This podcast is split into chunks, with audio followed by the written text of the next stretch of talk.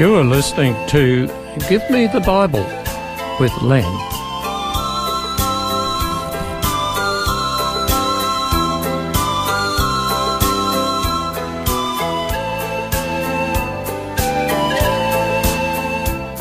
Today's topic is on the subject greatness.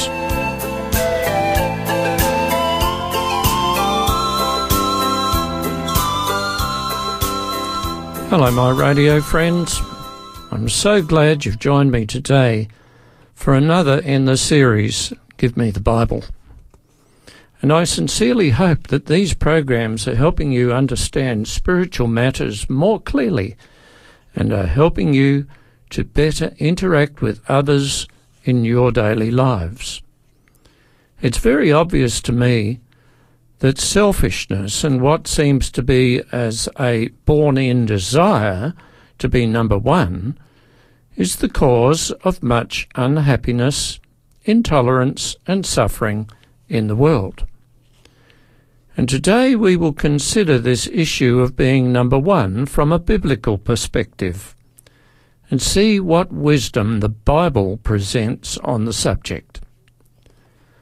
Basic to all selfishness and the desire to be the greatest is what happened in heaven when Lucifer, one of the most important angels, decided to be like God.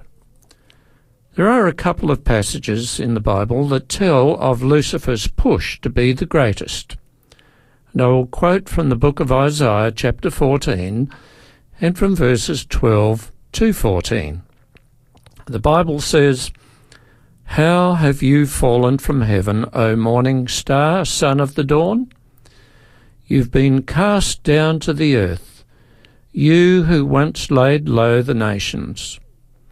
You said in your heart, I will ascend to the heavens. I will raise my throne above the stars of God. I will sit enthroned on the Mount of Assembly on the utmost heights of the sacred mountain. I will ascend above the tops of the clouds. I will make myself like the Most High. Revelation chapter 12, verses 7 to 9 tells us that Lucifer and all the angels who were deceived by him were cast out of heaven and came down to planet Earth. And boy, oh boy, what a mess they've made it. Think of the wars, the terrorism, the disharmony and social upset that is part of what seems to be life nowadays because of the evil, selfishness, and unlawful activity that there is in the earth today. And this came about because we have a master liar and deceiver who has right from the beginning, wanted what was not rightfully his. Lucifer was the name that once belonged to Satan, the devil. Lucifer wanted greatness, but he went about getting it the wrong way. What will happen to him and all his followers? Revelation 20:10 gives the answer. It says, "And the devil who deceived them was thrown into that lake of burning sulphur, the lake of fire, where the beast and the false prophet had been thrown. That then will be the end of Satan, his agents, and all sinners who have not come to God for forgiveness.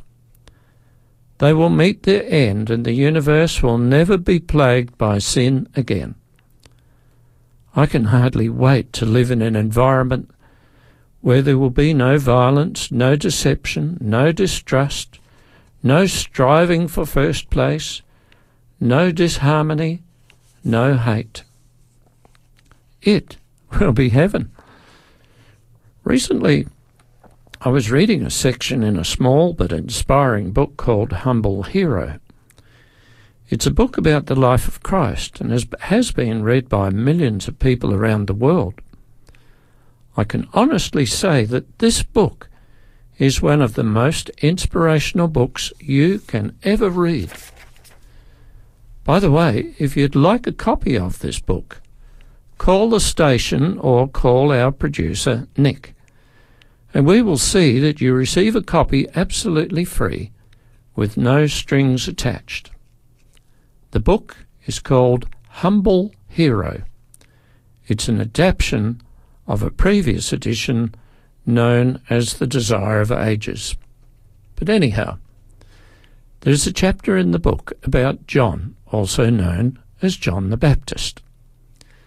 In the chapter, the writer refers to Matthew chapter 11 and Luke chapter 7, where Jesus spoke to the crowd that always seemed to be following him around. He said, What did you go out into the desert to see? A reed swayed by the wind? If not, what did you go out to see? A man dressed in fine clothes? No, those who wear fine clothes are in the king's palaces. Then what did you go out to see? A prophet? Yes, I tell you, and more than a prophet.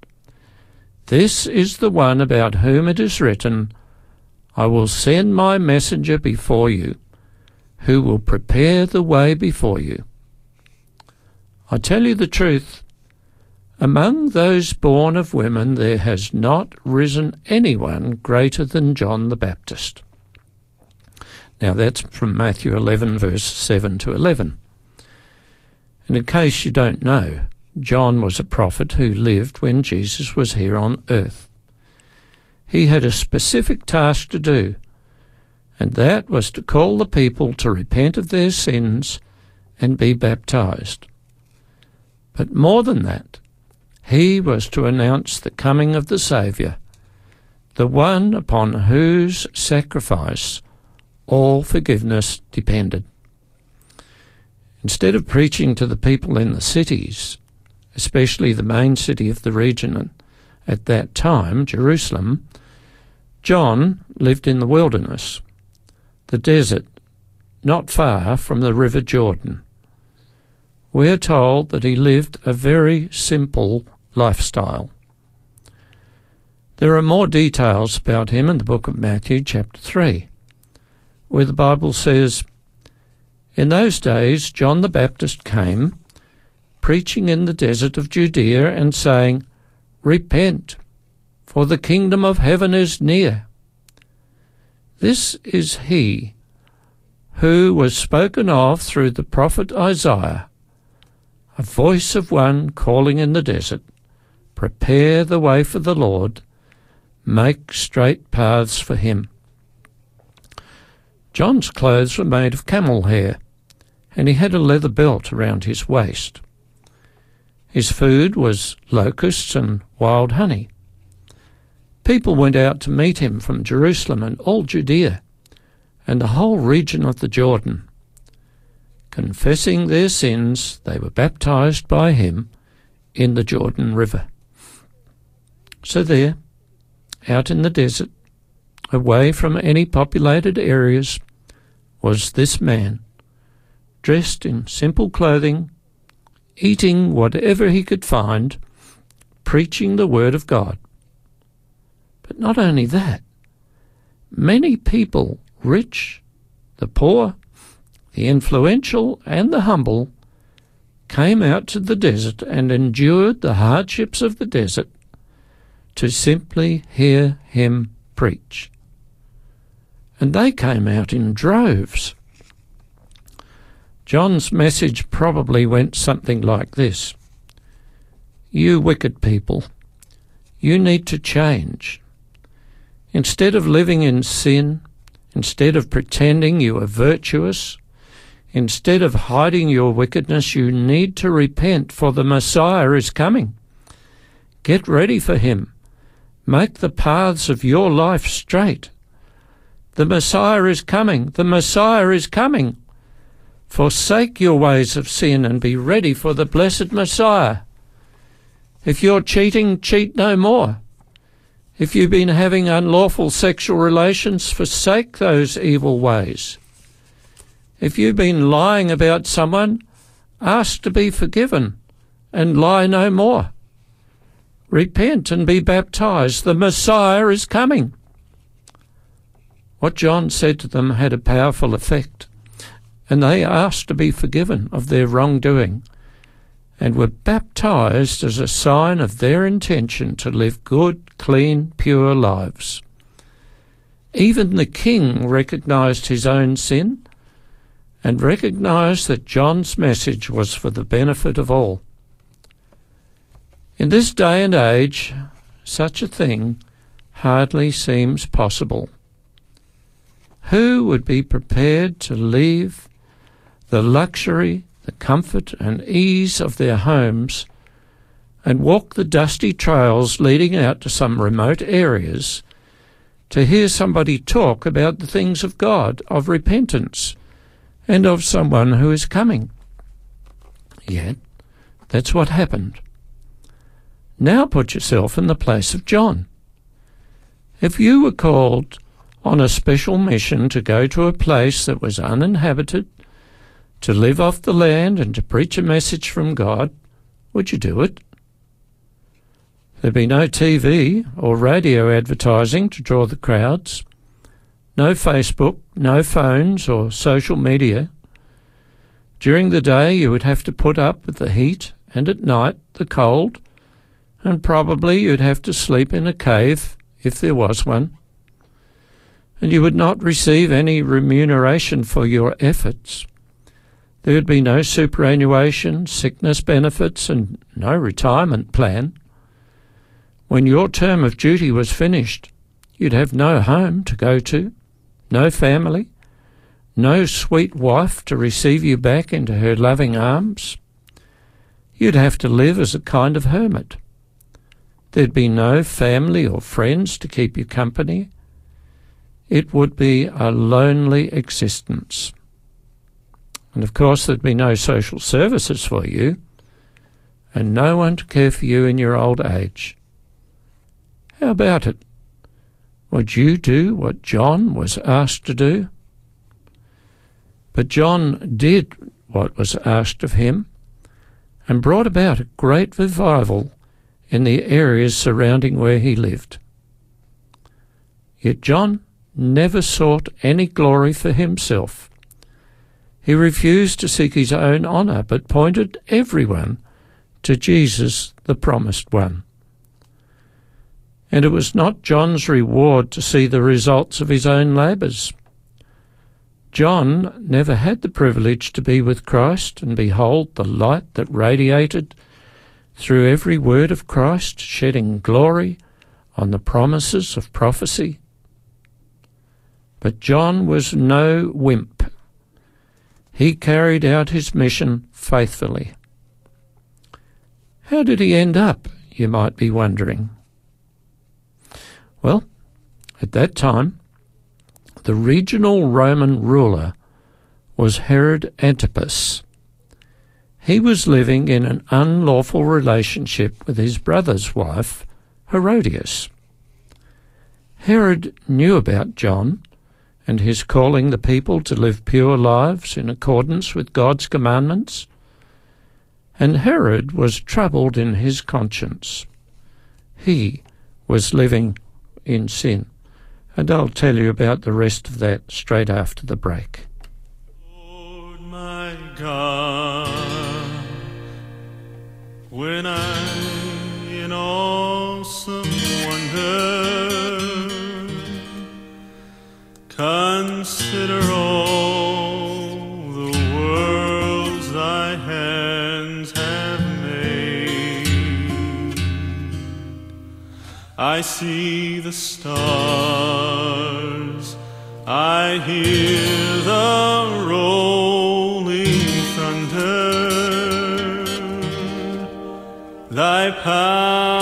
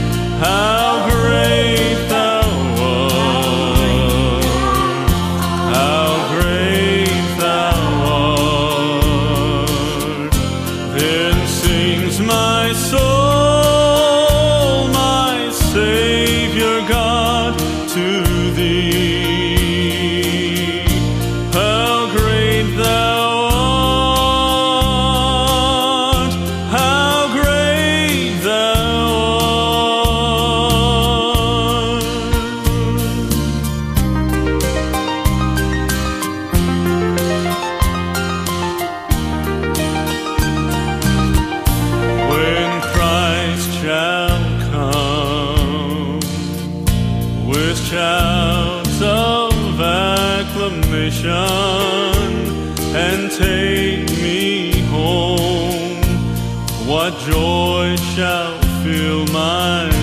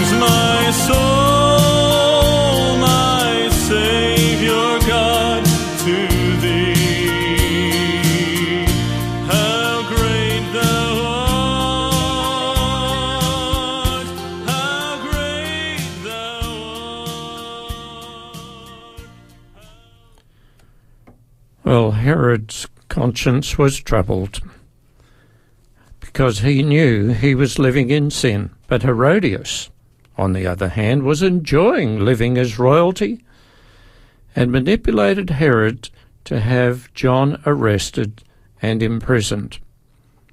Herodias hated John as he condemned her living in this illegitimate relationship. To please her, Herod unwittingly had John incarcerated. Although he recognized John was a good man and had committed no crime. John disapproved of the king living in an adulterous relationship also. So there was this tension. The king wanted to preserve John's life, and Herodias wanted John out of the way. And it so happened that on the king's birthday he gave a great party inviting all the government officials to celebrate with him. Wine flowed freely, and the king wanted to impress the assembled guests. In his semi drunken state, surrounded by semi drunken guests, the king called, for Salome, Herodias' daughter, to come and dance. It must have been a very provocative dance, and the guests highly approved. In a magnanimous but drunken gesture, the king told Salome that as a reward for what she had done, she could ask anything of him, the king, and it would be given her. Salome then consulted with her mother Herodias what she should ask for. Now this was Herodias's chance. She instructed to ask for John the Baptist's head to be brought in on a platter, a tray. Realizing he had been foolish but not wanting to lose face in front of all the government officials, Herod reluctantly gave orders to the jailer to cut John's head off and that it be brought into the party on a platter. And I quote from the book Humble Hero, page 97. Herodias gloated in her revenge and assured herself that Herod's conscience would no longer be troubled. But no happiness resulted. People came to abhor her name, while Herod was tormented by remorse. He was constantly trying to find relief from a guilty conscience. As he recalled John's self denial, his solemn, earnest appeals, his sound judgment and counsels, and then remembered how he'd come to his death, Herod could find no rest. What an end to John, this faithful, self sacrificing man who put aside all the pleasures of life to please God and be the means of saving others. Many times over, Herod must have regretted what he had done to John. But Jesus, speaking about John, as you may remember, described him as the greatest of the great. Now, they are my words. What Jesus said was that no one who had ever been born was greater than John. So, what then constitutes greatness? There are people who've been known as great. There's Vladimir the Great, Alexander the Great, Peter the Great, Sejong the Great, and Herod the Great, to name but a few. What had these people done to deserve such titles? It was mainly because those individuals undertook huge building projects, or successfully waged war and won battles, or were wise and compassionate rulers. In the case of John, Jesus named him the greatest. Yet John never promoted himself in any way. He deserved respect because he put aside his own self interests to serve others. True greatness is where one sets aside their own interests in order to serve others. John was a humble man. He never ruled over anyone. He never had great possessions. He never gave huge sums of money to the poor. He never fought battles with a warring enemy. He lived the way he lived and did what he did, faithful to the call God had given him. He served God with courage and humility. His message was delivered without fear or favour and turned people from their wicked ways and turned them back to living good, clean, wholesome, godly lives. That's where true greatness lies, in being an instrument for the benefit of others. In this corrupt day and age in which we live, we need people like John, who will stand up and fearlessly call sin by its right name and denounce it and convict people of their evil and bring them back to honour God, to live pure, clean lives. It is disgusting when someone claims to be out of their right mind, when they have severely harmed or killed others, and so get a light sentence. It is disgusting when business people and politicians do secret deals out of the public eye to satisfy their selfish ambitions. It is disgusting that drug dealers are destroying the lives of young people just to get wealthy. And it's disgusting when police get involved in rackets when they should be upholding and policing the law.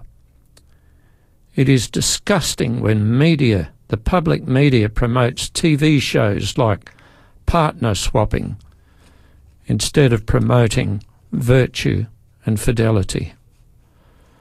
Oh, that we had great people like John, who are prepared to put aside self. My friends, this is a challenge for me, and it's a challenge for you. Will you speak out against telling dirty jokes? Will you speak out against stealing stuff that rightfully belongs to your employer? Will you stop telling those white lies? And are you prepared to be pure? You need to be, as the Messiah is coming again, this time to take with him to heaven all those who, like John, have been faithful to him. There is no place in heaven for the sexually immoral, the murderers, the idolaters, and anyone who loves and practices falsehood. I want to be with the Messiah Jesus, who gave up so much for me, and I hope you do too. Until next time, this is Len, signing off and wishing you God's blessings and the courage to do what you know is right.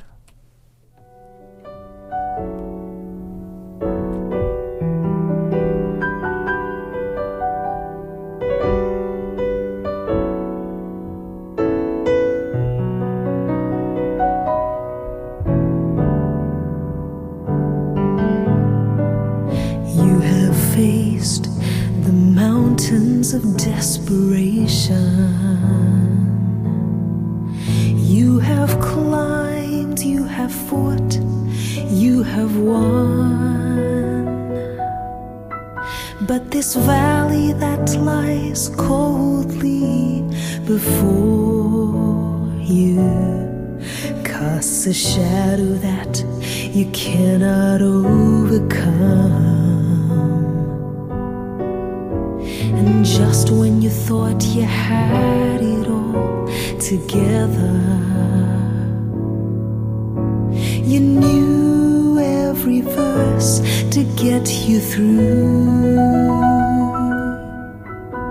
But this time, all the sorrow broke more than just your heart, and reciting all those verses just won't do.